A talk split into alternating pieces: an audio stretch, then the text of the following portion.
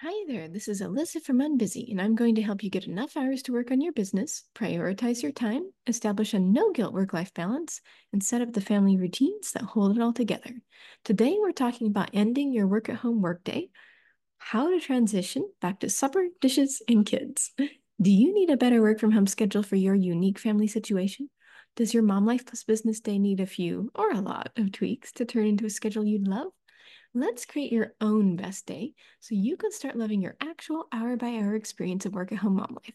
Book a free session with me and give yourself the gift of balance in your work from home schedule because it's just a call away. So, when you're shifting from the work day to the cooking day, you are actually just shifting gears to your second shift. So, how do you mentally shift those gears out of copywriting and launch planning and client project mode back to kids and cooking mode? I'll show you what I do, and then you can modify that to suit yourself, your rhythms, and your unique family. Deal? So, the first thing I do is avoid going straight from, say, knocking out a copywriting project to closing the computer and prepping supper. I need some time to process my day. Otherwise, my head is still in business mode and I'm treating my family like they're interrupting my to do list. So, the cure for that is to give myself some time to process, then tackle supper.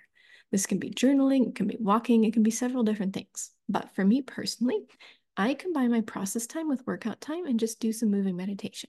That way, I feel like I've closed my business day and settled what I want to work on next and can fully move into my next chapter for the day, aka my second shift. And as moms, we all know what that means.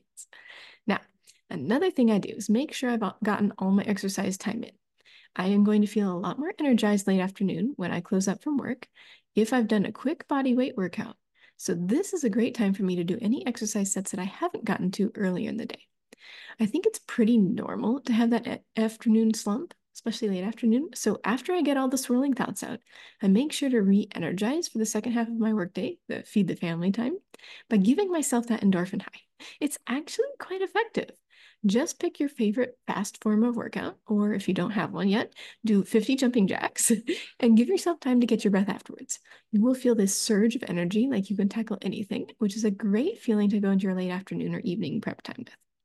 And finally, the last thing I do is wind down my work from home day. This is how I avoid going from business to family with no time in between. So I will actually book myself some personal time. So, yes, I've shut my brain down from work time, but do I have to go straight to take care of family time? What about breaks and fun for me? When I have the time, and I almost always make the time, I let myself listen to a couple podcasts after I've cleared my brain from business things, just to fill myself up before I go back to serving my family for the second shift. Now, this doesn't have to look like earbuds and podcasts for you. It could be reading, sewing, drawing, whatever your hobby happens to be. I am a learner, like to learn, so that's what relaxes me.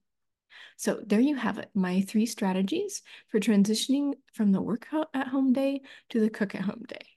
Which one do you need most? Or is it all three?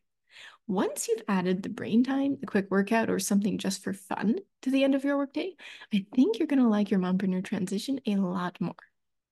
So, do you need a better schedule for your unique family situation? Does your mom life plus business day need a few or a lot of tweaks to turn into a schedule you'd love? Let's create your own best day so you can start loving your actual hour by hour experience of work at home life. Book your free session with me and give yourself the gift of balance in your work from home schedule because it's just a call away. That's all for now. Have a wonderful day.